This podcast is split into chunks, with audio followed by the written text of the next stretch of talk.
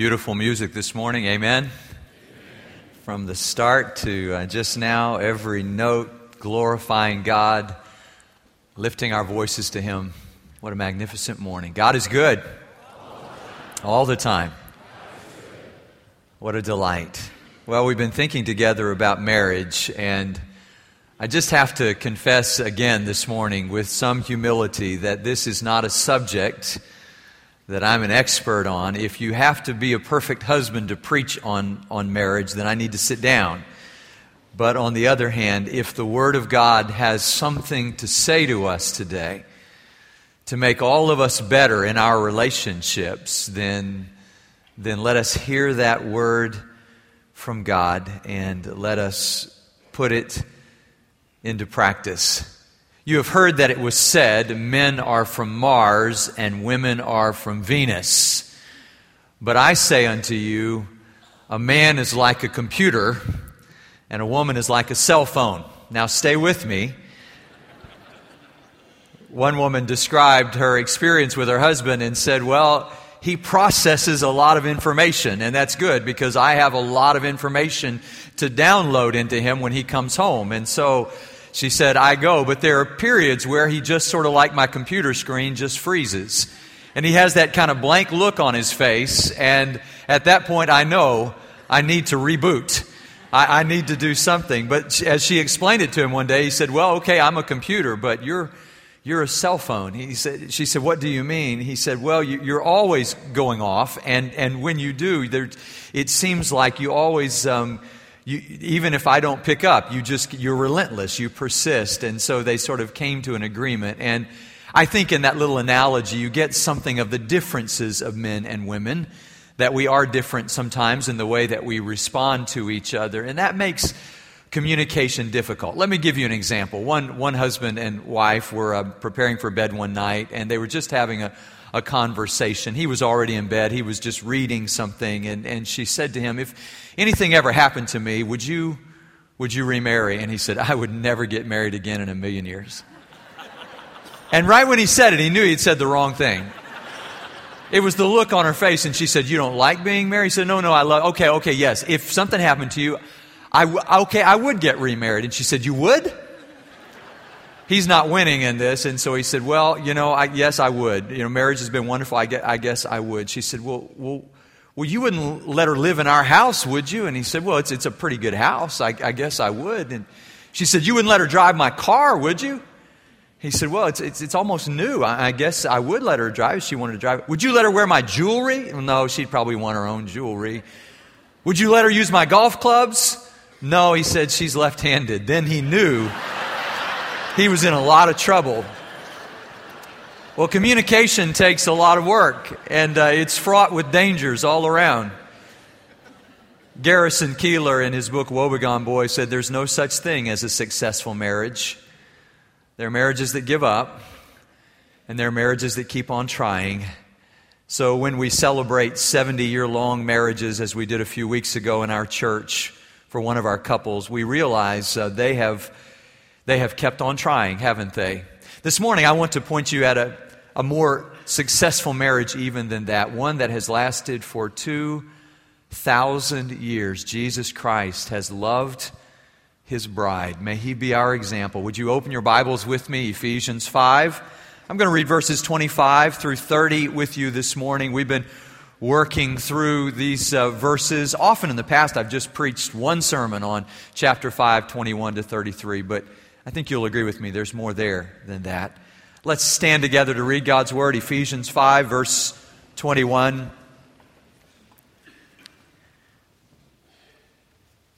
Hear the word of the Lord.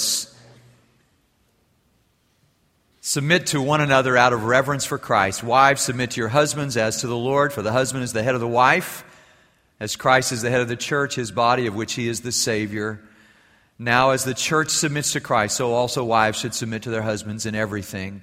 We studied that last week. Now, listen, husbands, love your wives, just as Christ loved the church and gave himself up for her to make her holy, cleansing her by the washing with water through the word, and to present her to himself as a radiant church without stain or wrinkle or any other blemish, but holy and blameless. In this same way, husbands ought to love their wives as their own bodies. He who loves his wife loves himself. After all, no one ever hated his own body, but he feeds and cares for it, just as Christ does the church, for we are members of his body. Heavenly Father, let the words of my mouth and the meditations of our hearts be pleasing in your sight, O Lord, our rock and our Redeemer. We pray in Jesus' name for the sake of his beautiful name. Amen. You may be seated.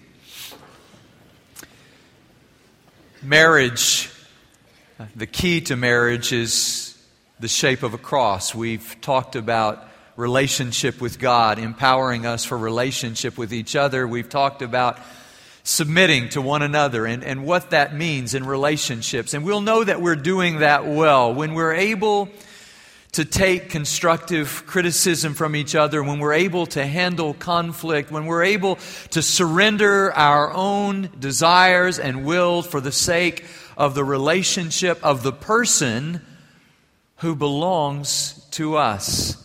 Now, Paul has significant instructions specifically for husbands. These inform, by the way, all of our relationships with each other, our friendships. These words are significant in every way. But what he has to say is, husbands, love your own wives. It is uh, filled with truth that, that you are the husband, that your responsibility is to love, that your wife is your wife, and you are to love her for two reasons. He says you're to love her first because Christ loves you, and he has demonstrated his love for you on the cross. And second, you are to love her as you love yourself. And most of us love ourselves a great deal.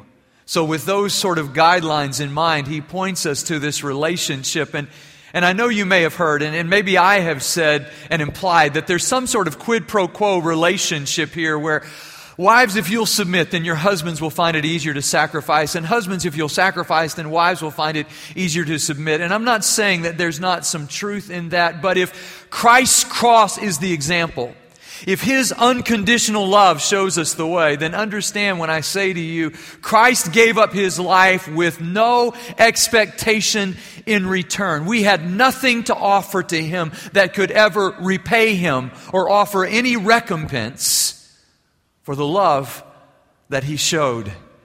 Marriage is give and take, someone has said, but in most ways, isn't it more like give and give? And there's never a time when we can say, okay, well, I've given all I can now, it's your turn to give, but rather there is this symbiosis or synzoesis, as I called it, where you, you share life together and you share eternal life together. And for this reason, believe me when I say that outside of personal relationship with Jesus Christ, we will never be able to live marriage to its fullest. And here's why. How can I ever sacrifice my life for another person until I comprehend that Christ has sacrificed his life for me and have submitted to His Lordship in my life. When I learn to submit to Him, then I'm able to submit to others. When I realize His sacrifice for me, then I'm able to make sacrifices in my relationships for others. So Christ calls us to a cross shaped marriage, a cross shaped relationship in which we give and give because Christ has given so much to us. Let me show you first that we love with a life giving love when we sacrifice freely and willingly for others. Notice again, just pick up with me in verse 25 when he says, Husbands, love your wives. Your wife, just as the husband belongs to the wife, the wife belongs to the husband. And his measure of this is just as Christ loved the church and gave himself up for her. Now, that, that word, gave himself up for her, that word is used three times in the book of Ephesians. Let me just show you one other one that I think is very significant. It's in chapter 5, same chapter, verse 2, where it says, and live a life of love. Now, he's applying this to all of our relationships. You and I are supposed to live lives of love, he says in verse 2, just as Christ loved us. Notice the same, just as Christ loved us and gave himself up for us as a fragrant offering and sacrifice to God. We are all about other people sacrificing for us, but we are supposed to sacrifice for each other. And Christ shows us the way to do that. It's why. It's why Tim Keller said we can never understand relationship apart from substitutionary sacrifice. All real love involves substitutionary sacrifice. I will sacrifice so that you do not have to. The, the story is told from years ago of a great king whose great general's wife was caught in an indiscretion, and the king was going to put the general's wife to death. But the general found out about it, and he came running in, and, and he said, No, let me die in her place. And when the king saw the general's love for his wife, he said, A, a love like that must not be sacrificed. And as they were walking out, the wife has been given her life back. Uh, the, the general asked his wife, Did you see what the king said? She said, I couldn't look at the king because all I could see was the man who was willing to die for me. It may help us in our relationships to remember that there is one who has actually died for us. And how could God ever really love our world unless He was willing to enter into its pain and its suffering and its reality? Here's the good news Jesus Christ really has. Here's the better news no other world religion has ever claimed that. Jesus Christ's substitutionary sacrifice for us informs our relationships with each other in powerful ways so that we are called upon to love in the same way that He loves. One of my favorite preachers through the years has been E.V. Hill, this uh, pastor who's gone to be with the Lord. His wife has gone to be with the Lord. But he, he told some years ago at a conference that I was at that his, his uh, life was uh, threatened by various people through the years. And one day they got a message in the evening, the phone rang, and the, the phone call simply said, You will die tomorrow. He hung up the phone. He wasn't going to tell his wife, but she understood something was wrong, something was amiss, and said, What did they say? They said, I'm going to die tomorrow. He said, They went to bed that night. They slept a sort of fitless sleep, uh, unable really to rest well. But finally, he dozed off. And when he awakened in the morning, he, he reached across the bed, and she was gone. And so he got up and started looking for her. She was nowhere to be found in the house. He looked out the front window, and she was driving up in his car in her robe. And when she got out of the car and came into the house, he said, Where have you been? What have you done? She said, Well, it occurred to me that they might have planted a bomb in your car, and I drove it. It's okay. And he looked at his wife and he said, From that day on, he never one more time ever asked his wife, Do you love me? He already knew the answer. You and I, when we consider what Christ has done for us on the cross, can never, ever again lift our eyes heavenward and say, God, do you really love me? I know some days it rains. I know someday the traffic is, is heavy. I know sometimes things don't go well. I know sometimes you get bad news, maybe the worst of news at all. But when you take that and place it in the light of the cross, what you realize is we can never honestly look at God and say, Do you love me? The only real question of our relationship with God goes the other way. Do we really love Him? Do we love Him with an undying love? We heard this morning, if ever I love Thee, my Jesus, tis now. Consider with me, was there ever a time when you loved Him more than you love Him right now? And doesn't He deserve all of our love because of His great and rich love for us. And so, if that is the measure of our love, then he says we are to sacrifice for one another. And it's sort of easy to say to our spouses, I would give up my life for you. But on occasion, we've seen the reality of that.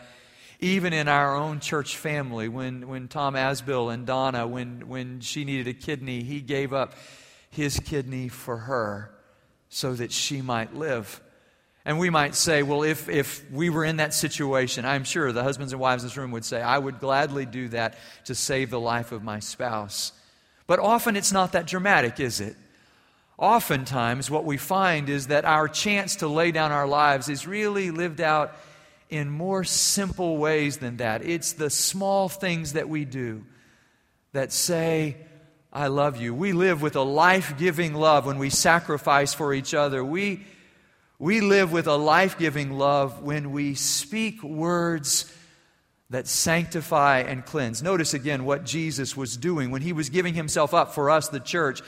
He had this intention in mind that we might be pure and spotless and unblemished, that we might be his bride, unwrinkled, that we might belong completely to him. And the way he did this, it says, verse 26, has caused theologians some consternation. It, it says he um, did this to make her holy, that is, set apart for God. Christ died so that we might be set apart for God, cleansing her by the washing with water. We got that part, right? I mean, Baptists got that part, the washing with water. I mean, we don't just sprinkle, we hold people under till they bubble. I mean, we've got the we've got the washing with water part. The perplexing part is that little three-word phrase through the word. What does that mean? How did Jesus cleanse the church through the word? And the parallel we have for this is in John chapter 17, verses 17 and 19. Remember, Jesus is our great high priest. We've been studying that on, on Monday through Friday mornings in our study through Hebrews online. But what you see is Jesus saying, as the great high priest, sanctify them by your word. Sanctify them by your word. Your word is truth. And so Jesus teaches us there that our sanctification actually happens through truth. Sanctify them through the truth. Your word is truth. So, how do we translate that into our relationships? Well, Paul has already said we're supposed to speak the truth to each other, and we are to do it in love.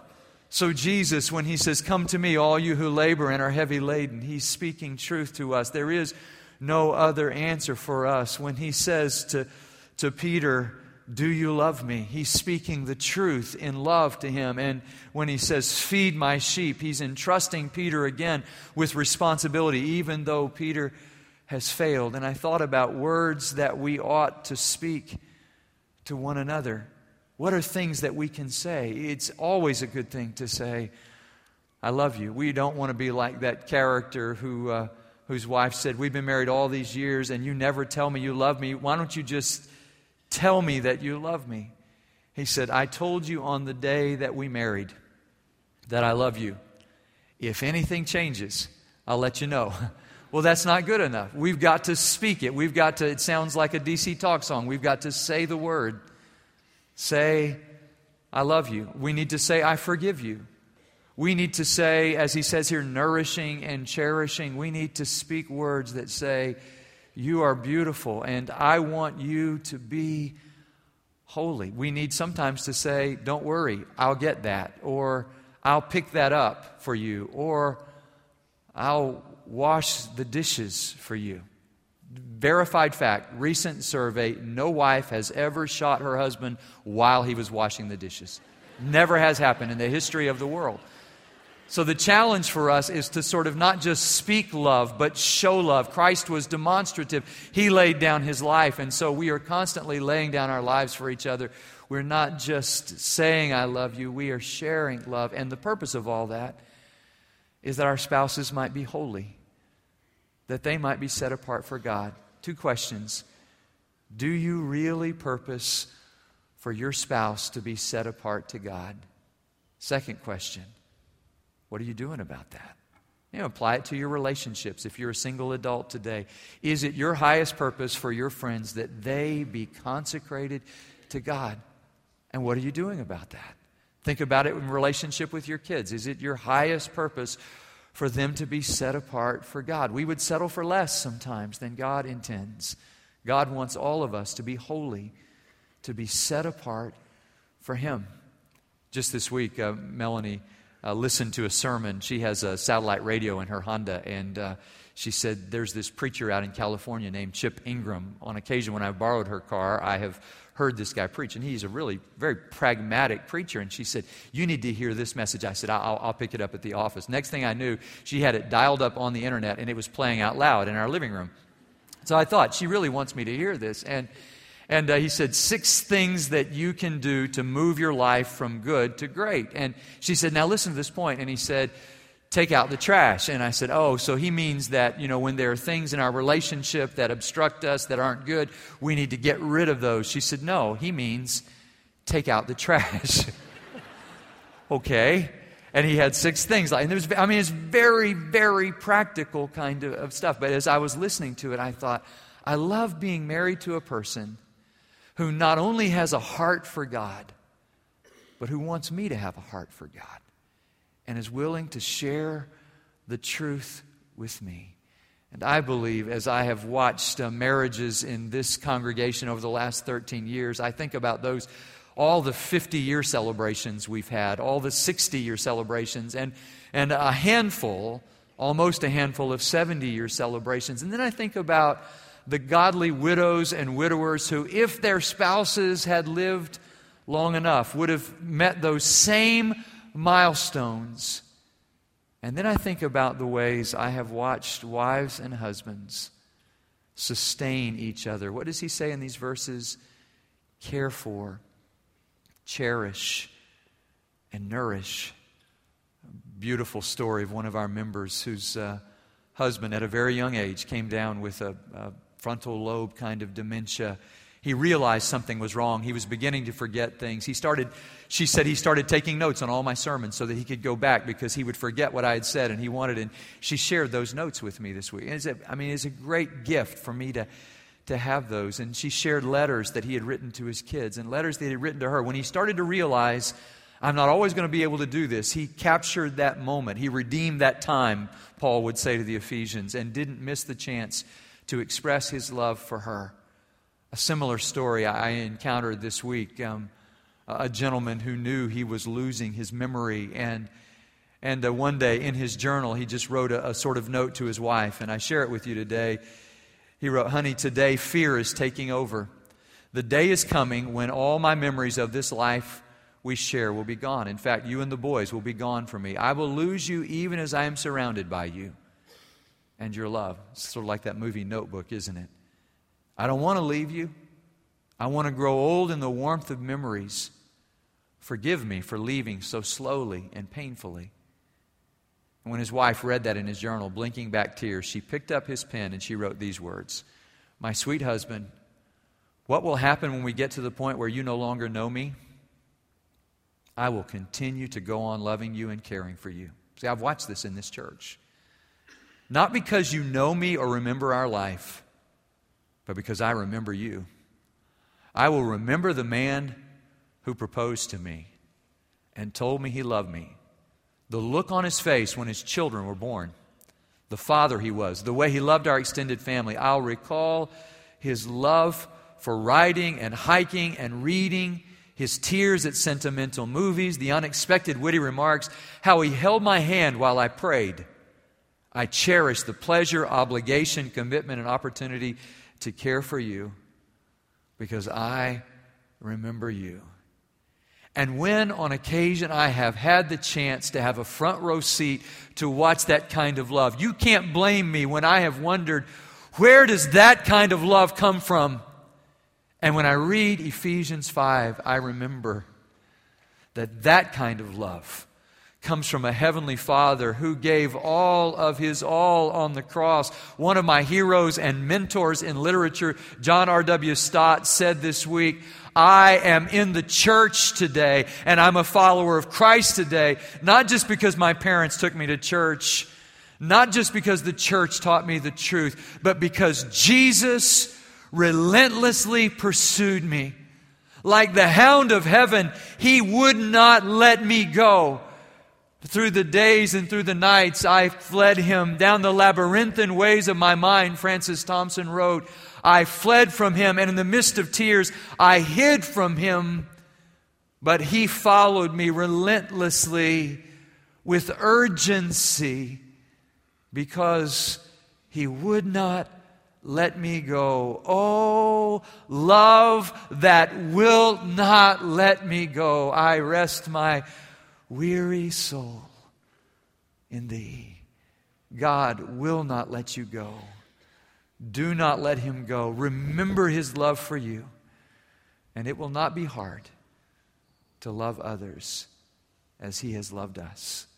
Would you pray with me? Father, thank you for your amazing love and mercy. We are trophies of grace today, Lord. We do not plead our own righteousness or innocence before you but we thank you, Lord, that you have not given up on us, that you still love us, even when we are not loving towards you. Perhaps, Lord, today in this, in this room is someone who wonders if you have given up on somebody they love. And Lord, remind us again that your anger lasts for a moment, but your love lasts for a lifetime. Weeping may endure for the night, but joy comes in the morning. I pray that this morning would be the morning when joy comes. We ask it in Jesus' name. Amen. Can I invite you this morning to place all of your trust in the Lord Jesus Christ, who gave his whole life for you on the cross? Would you receive his love today so that you might be empowered to live a life of love and to live a life giving kind of love in your home and your relationships? As God leads you, we welcome you to receive Christ as your Savior, to follow him in baptism or to unite with this church by promise of letter or statement of your faith. Let's stand together. I'll meet you here at the front. Come right now as we sing.